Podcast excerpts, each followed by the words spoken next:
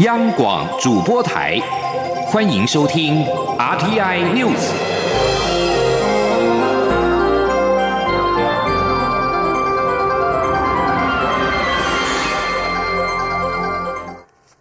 各位好，我是主播王玉伟，欢迎收听这节央广主播台提供给您的 RTI News。今天是二零二零年六月十二号，新闻首先带您关注国际财经焦点。美国华尔街股市十一号收盘重挫一千八百多点，道琼工业指数暴跌了一千八百多点，三大指数跌幅全部超过百分之五，创下三月中以来跌幅最深。主要是因为投资人对于武汉肺炎 （COVID-19） 疫情恐怕卷土重来感到恐慌，以及联准会提出经济方面的重大警告。联准会预测，疫情危机对中期经济前景构成了重大风险。今年美国国内生产毛额恐怕将萎缩百分之六点五，失业率恐怕高达百分之九点三。美国道琼工工业指数今天收盘暴跌了。一千八百六十一点八二点，跌幅百分之六点九，收在两万五千一百二十八点一七点。标准普尔五百指数大跌一百八十八点零四点，跌幅百分之五点八九，收在三千零二点。以科技股为主的纳斯达克指数重挫五百二十七点六二点，跌幅百分之五点二七，收在九千四百九十二点七三点。而欧洲股市在十一号也惨跌，主要是因为美国联准会提出经济警告，以及投资人担心出现第二波疫情。英国伦敦金融时报指数下跌了两百五十二点，收在六千零七十六点。德国法兰克福指数重挫了五百五十九点，收在一万一千九百七十点。法国政商工会指数大跌两百三十七点，收在四千八百一十五点。而在油市方面也遭到拖累，国际油价十一号大跌，西德州中级原油七月期货价下跌了三点二六美元，收在每桶三十六点二四美元；北海布伦特原油八月期货价下挫了三点一八美元，收在每桶三十八点五五美元，都是四月下旬以来的最大跌幅。继续将焦点转回到国内。宜兰县议会十一号通过临时动议案，建请县政府将钓鱼台证明为头城钓鱼台，以捍卫管辖权。宜兰县政府表示将会严议办理。对此，立法院长游锡坤在十一号表示，台湾与日本是左邻右舍，面对中共的威胁，应该要互相合作。钓鱼台主权应搁置争议，共同开发。他并且呼吁台日双方应该冷静下来，东亚和平不要有事端。前天记者刘玉秋的采访报道。日本石原市议会提案将钓鱼台列屿更名为石原市登野城间阁，引发宜兰县议会不满。宜兰县议会十一号抢先日方一步通过临时动议案，建请县政府将钓鱼台证明为头城钓鱼台，以捍卫管辖权。且宜兰县多数蓝绿县议员与县长林姿妙日前还邀请蔡英文总统一同登岛挂门牌，捍卫主权。对于钓鱼台主权再起争端，曾任宜兰县长的立法院长游锡坤十一号接见加拿大驻台北贸易办事处代表时受访表示，他早已呼吁日本不要片面更名，台湾的地方政府也就不会采取相对应的行动。钓鱼台是中华民国的领土，但日本与中共也都有这样的主张，东亚的和平很重要，尤其台日都面临中共威胁。他呼吁台日应在钓鱼台事件中先搁置争议，共同开发。在中共的军机这样绕台哈，那航母经经常来骚扰，飞弹针对台湾，所以我是觉得台湾跟日本很接近。我形容为左邻右舍，那东亚的和平很重要。那台湾跟日本又是这么的友好，那面对中共的威胁，大家应该要合作。所以对于这个领土或者主权的争议，哈。我们应该是暂时搁置，那大家共同来开发。至于若台湾方面坚持登岛护主权，是否会影响台日关系？尤喜坤说，他希望台日双方都能冷静，共同推动台日之间更多的友好，也期盼东亚和平，不要有争端。中广电台记者刘秋采访报道。继续关心两岸消息。中国推动十一条助力台气发展政策措施，陆委会在十一号回应表示，这些措施是否有意吸引更多的台湾高科技产业及资金、技术人才前往中国大陆发展，政府相关机关会持续关注、严肃看待。此外，对于各界关注的香港人道援助行动方案。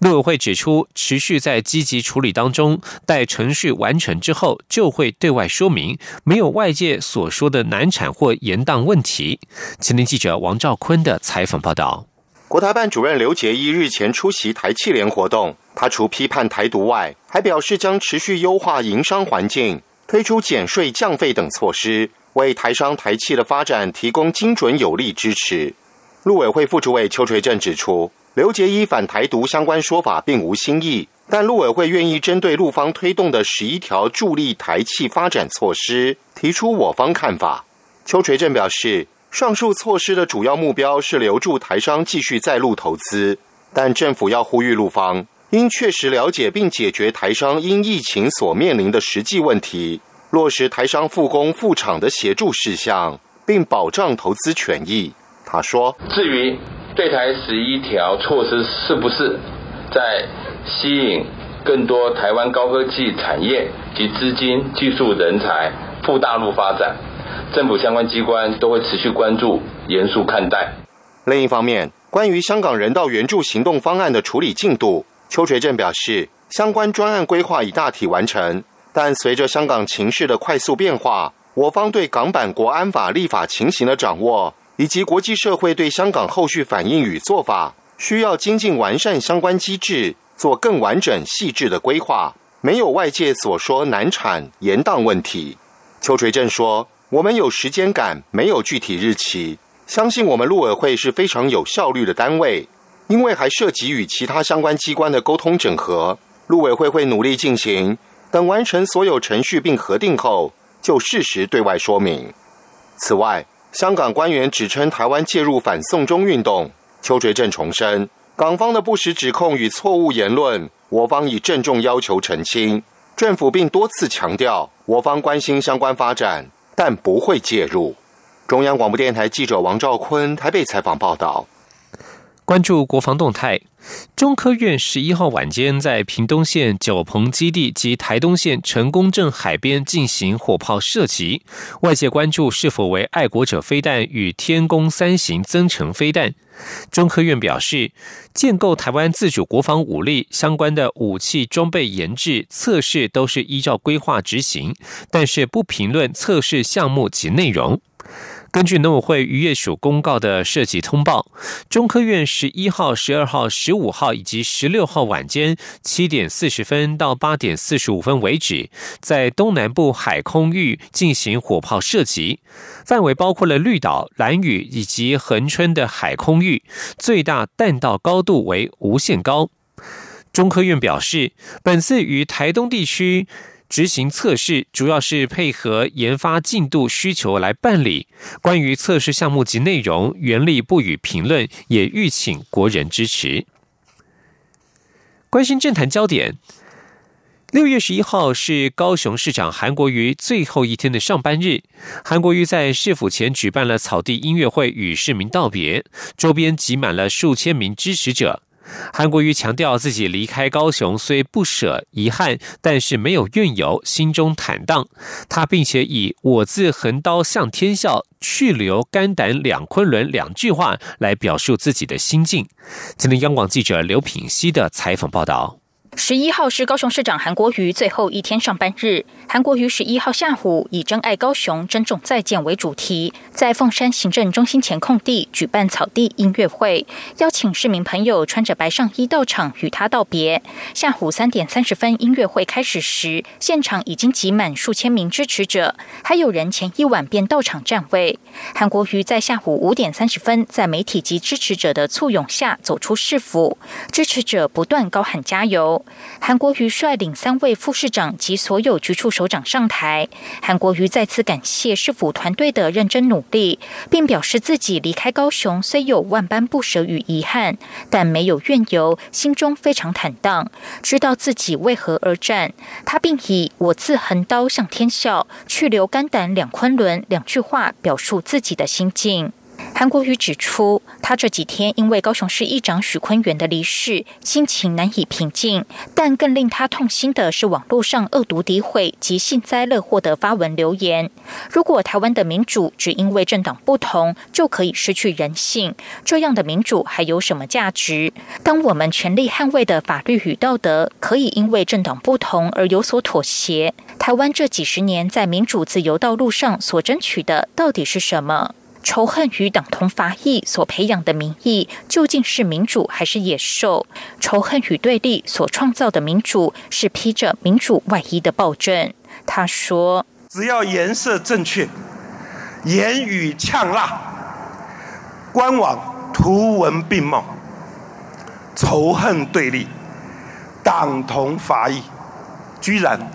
都是可以被允许。但是仇恨。”以及党同伐异所培养出来的民意、民主，到底是民主还是野兽？韩国瑜并表示。目前他不会接受任何邀请或职务，也不会参与任何组织、任何形式的活动。韩国瑜在谈话中数度眼眶泛泪。活动最后，他带领台下支持者高喊“高雄加油，中华民国加油”。之后，在感恩的新歌曲声中，向市民鞠躬致谢后，神情不舍，与团队下台，写下他一年五个多月的市长职务。央广记者刘聘熙的采访报道。而行政院今天将公布高雄市长代理人选，媒体报道将由高雄市政府参事杨明洲代理市长职位。对此，行政院发言人丁仪明表示，等中选会公告罢免案结果之后，行政院长苏贞昌才会宣布派任人选。高雄市长韩国瑜罢免案过关，中选会今天将公告罢免案的结果，行政院也将同步宣布代理市长人选。近日，关于代理市长的人选传闻不断，包括曾经代理过市长的许立明、法务部次长蔡必仲、交通部次长王国才、内政部次长陈宗彦等人都被点名是可能人选。另外有媒体报道，曾经在前高雄市长陈菊任内担任副市长，之后又接任韩国瑜市府秘书长的杨明洲将担任高雄市代理市长。对此，丁一鸣表示没有评论，待中选会公告罢免案结果之后，苏奎才会公布派任人选。继续关注的是国际消息，面对中国近来积极在台海以军事行动威胁台海安全，美国参议员。霍利提出了台湾防卫法草案，确保美国履行台湾关系法义务，维持美军阻止中国武力犯台造成继承事实的能力。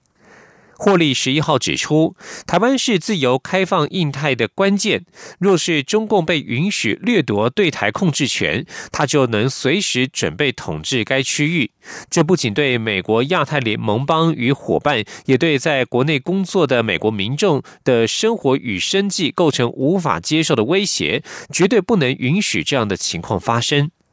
这一份十六页的法案草案的立法目的，在于维持美军阻止中国对台湾与其他目的造成继承事实的能力。所谓的继承事实，是指中国在美军尚未做出有效反应之前，利用军事力量夺取台湾控制权，同时说服美军相信采取对应行动将非常困难，或是得付出高度代价。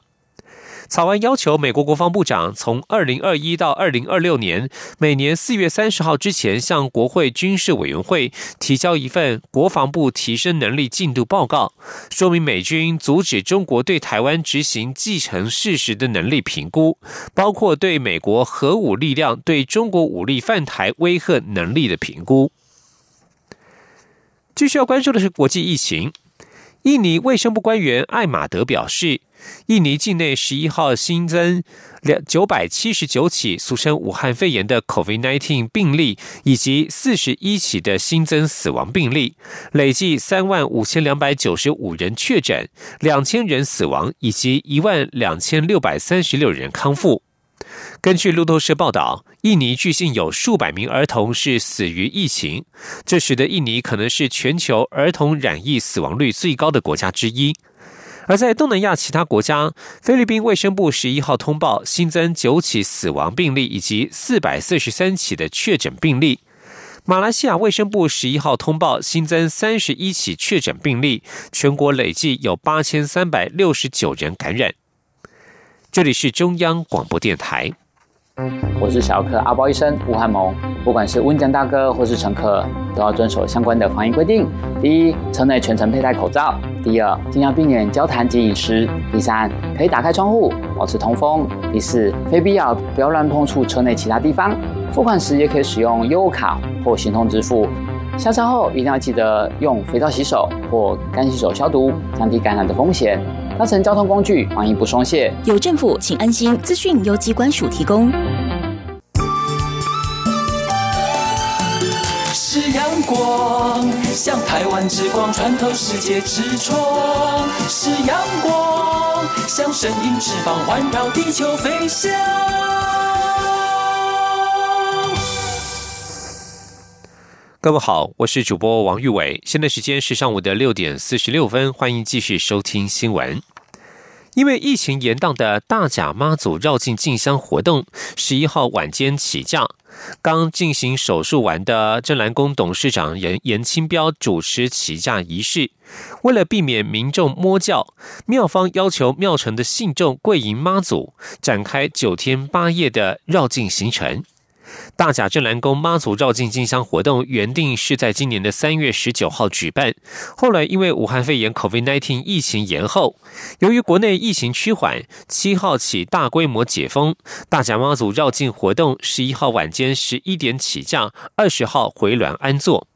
受到疫情影响，今年大甲妈祖绕境仓促宣布登场，让很多民众是来不及请假参加，以导致。导致参加起驾的民众不如往年来的拥挤。虽然在庙里面参拜难以落实社交距离，还好多数进庙参拜的民众都戴着口罩。大甲妈祖上轿仪式在昨天下午登场，刚动完手术的严清标穿上束缚带，穿着西装出席，亲自主持妈祖上轿仪式。立法院副院长蔡其昌、国民党主席江启臣、台中市副市长陈子敬也都出席。蔡启昌表示，防疫期间希望大家依照防疫规定保持社交距离，无法保持社交距离就戴上口罩。江启臣也表示，今年本以为取消了，但政府、民间都在防疫方面相当努力，在一定的规范之下，还是能够进行绕境。而妈祖銮轿在昨天晚间十一点起驾，由苏家全、卢秀燕以及严清标等人一起扶轿。銮轿从正殿缓缓向外前进，许多信众是双手合十，围绕在銮轿的四周，在在銮轿的周围展开双手合十，在隆隆的烟火声当中，展开九天八夜的绕经绕境进香活动。继续要关注的是交通建设。交通部公路总局从十一号傍晚宣布，将从二十号开始调整苏花改以及南回改部分路段的最高速限，从时速六十公里提高到七十公里。调整之后，苏花改包括了苏澳到东澳、南澳到和平以及河中到大清水路段，总计三十二公里长的道路都可以加快速度行驶。另外，南回改长约十公里的安素潮埔路段也将比照办理。前天记者吴丽君的采访报道。今年清明连假，公路总局在民意要求下，于苏花改南澳和平段以及南回改安硕草埔段试办，将最高速线从时速六十公里提高到七十公里，并设置最低速线五十公里，结果成效良好。因此，公路总局经通盘检讨苏花改及南回改的公路几何线型、行车安全间距、照明系统。与紧急应变项目后，敲定从六月二十号起正式调整部分路段的行车速线。调整后，苏花改速线提高至五十到七十公里间的路段，总计有三段，包括苏澳到东澳长约八公里，南澳到和平大约十八公里，以及河中到大清水大约五点七公里。南回改则只有有。安硕草埔段车速可达五十到七十公里，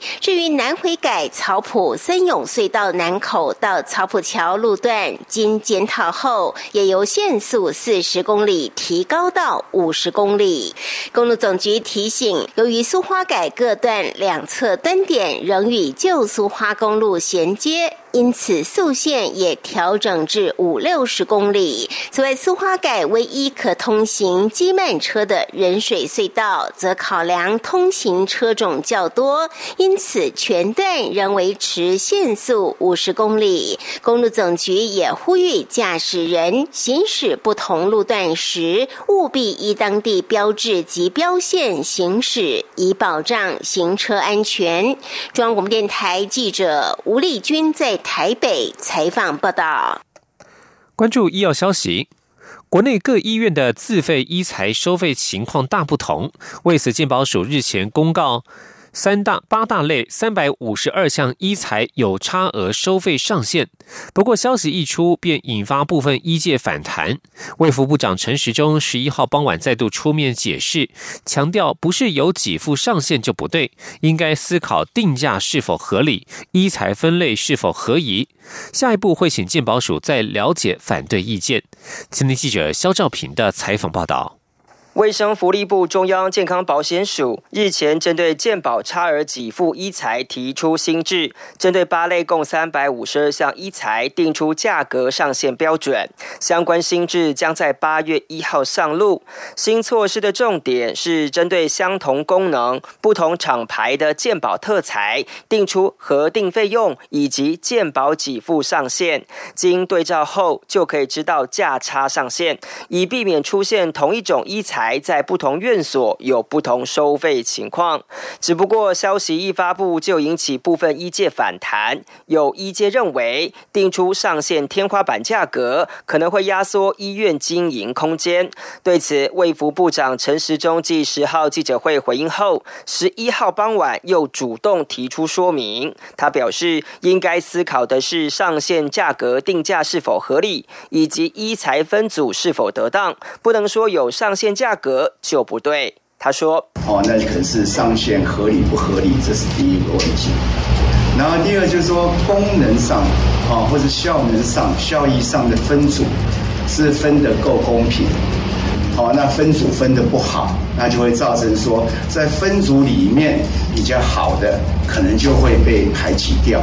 所以应该分作这两个角度来看，而不是说定定的这样的一个分组，以功能分组的一个上限价就是不对。陈时中进一步表示，相关措施八月一号才会上路，他会建议健保署再听听反对意见，并亲自沟通，强调不管是上限定价不当、医材功能分类不佳，或是有挂一漏万等问题，都可以提出讨论。所以我也会跟健保署建议。啊，这两天可以邀请更多的医疗团体，或者有一些反对或者疑虑的人，好，那我会亲自跟他们来沟通，听取大家的一个想法。陈时中强调，相关制度是让资讯相对缺乏的民众也能受到政府保护，甚至不需要花冤枉钱。不过，制度也不是不能变动，一定会根据实际情况而有阶段性的调整。中央广播电台记者肖兆平采访报道。继续关注防疫规范解封之后的振兴经济措施，配合行政院推出振兴三倍券，文化部在十一号也宣布了，七月二十二号起将加码发行每一份新台币六百元的易放券，共两百万张，指定译文专用。民众可以在超过一万家以上的译文类型产业店家使用，估计将创造五十亿以上的产值。译文界对此也非常有感，认为将有助于译文产业的振兴。新林央广记者江昭伦的采访报道。文化部长李永德十一号亲自召开记者会，说明文化部发行易放券的相关政策与执行细节。民众只要透过智慧型手机下载 App 完成认证后，就可获取六百元电子票券。一人一机，限领取一次，可用于博物馆、实体书店与唱片行、电影院、艺文场馆及音乐展演空间 （Live House） 等，但使用不找零。全台约有一万家店家都可适用。七月二十二号中午十二时起开放登记领取，额满为止。领取到易放券的民众，只要透过 App 提供的艺文店家地图，就可查询附近可使用易放券的艺文场域或店家。消费时只要扫描店家 QR code 或让店家扫描 QR code，就可完成付款。此外，为符合艺文展演消费使用特性，易放券也可以用于网络预购票券平台订购艺文票券或电影票，但不能用于网络书店。文化部长李永德强调，一放券会是很有感的政策，加上行政院振兴三倍券衍生的一兆商机，两者加成，估计可为艺文产业创造至少两百五十亿元的产值。李永德说：“光这个两百万张，哈，总共经费是十二亿，大概我们估计可以带动五十亿，哈，在我们艺文产业的商机，哈，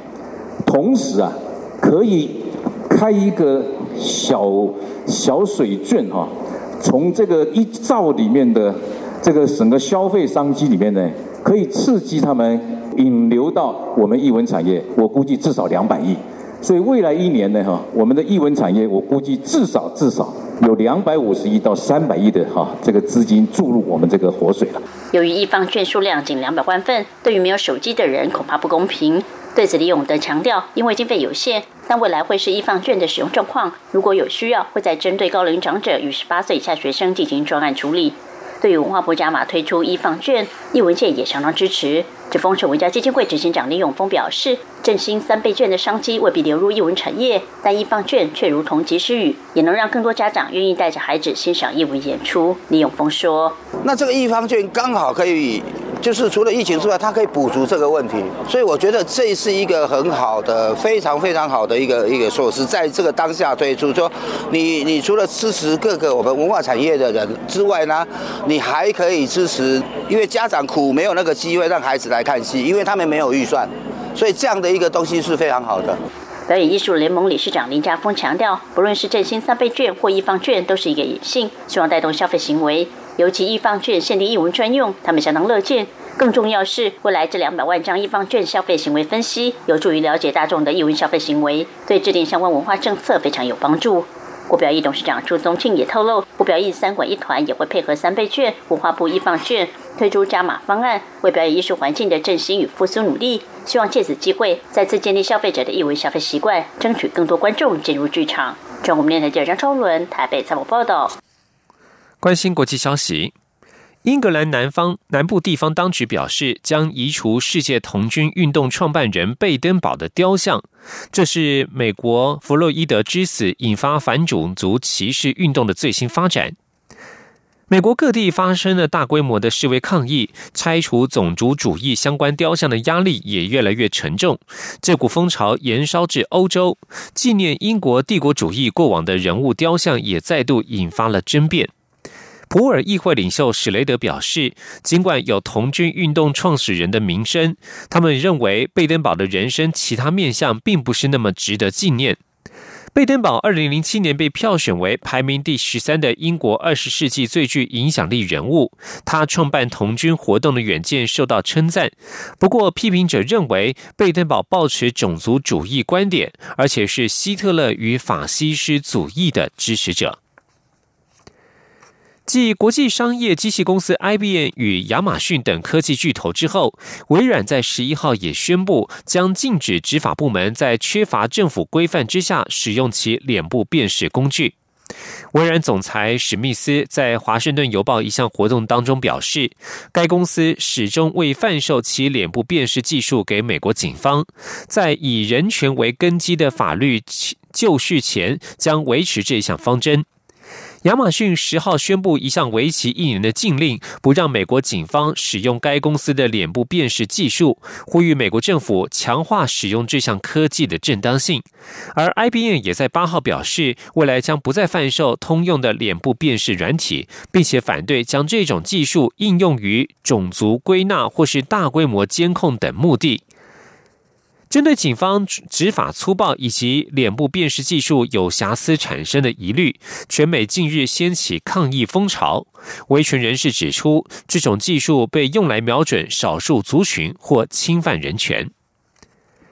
以上新闻由王玉伟编辑播报，这里是中央广播电台台湾之音。